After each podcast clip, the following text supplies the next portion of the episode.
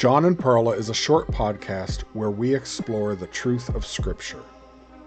Together, we will gain prophetic insight for everyday living. Hello. We want to take a moment and welcome you to the new podcast. The past year has seen a lot of changes in how the world interacts, and we feel that the virtual landscape is where God is placing us now. We'll be seeking the truth that is found in God's Word and touching on many subjects related to the kingdom and living in the Spirit. There will be a new episode every Tuesday and Friday. Sometimes it will be John, sometimes it will be me, sometimes it will be both of us. Even though we are available on all social media outlets, including Spotify and iTunes, please be sure to visit the YouTube channel, click on the subscribe button and the little bell so you'll be notified when the new episode is available.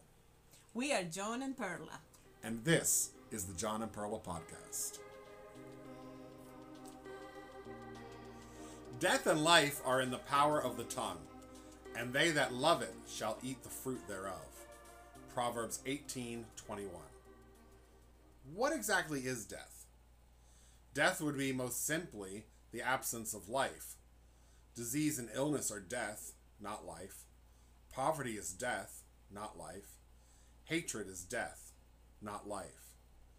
Saying to your children, You're stupid, that's death, not life. But do we know what death looks like? Do we know what it looks like before it actually has taken over the place of life? First, we can say that death cannot exist where life has not previously existed. That will be comforting in a moment. I have a plant that a friend gave me to take care of. Well, let's say I had a plant because as of now, it's dead. But before it died, it was alive. I had placed it outside with the rest of my plants for the summer. It was doing very well. Then it got hot, too hot. This plant began to shrivel. I watered it too much. The plant began to droop. I brought it back inside, too late. I put it by a nice window, but it was too far gone. Death had taken over life. My apologies to my friend. You see, there comes a point where you recognize that life is less and death has become more. If life doesn't increase, you see, death will, and death will overtake life and win. So, what is life? Well, conversely, life is the absence of death. Healing is life. Wealth is life. Love is life. You're smart and intelligent. Saying that to your children is life. Life is represented by, can be identified by, growth. There was a point after I brought that plant in when I saw some new leaves sprouting. I really thought it had a chance. That plant's dead, they said. No, look at these little buds. They're green, I said. I had hope. You see, if there is growth, there is life. I knew that. Death and life are in the power. This word power in the original language speaks of being in the hand. It's in your hands now. When I am given a task to do, whether in ministry or at work or even something on my honey-do list, once I'm given it, it's my responsibility. It's in my hands. If I gave you a button and I told you that this button was programmed to do something when pressed, would you press it? Would you press it without knowing what its power was?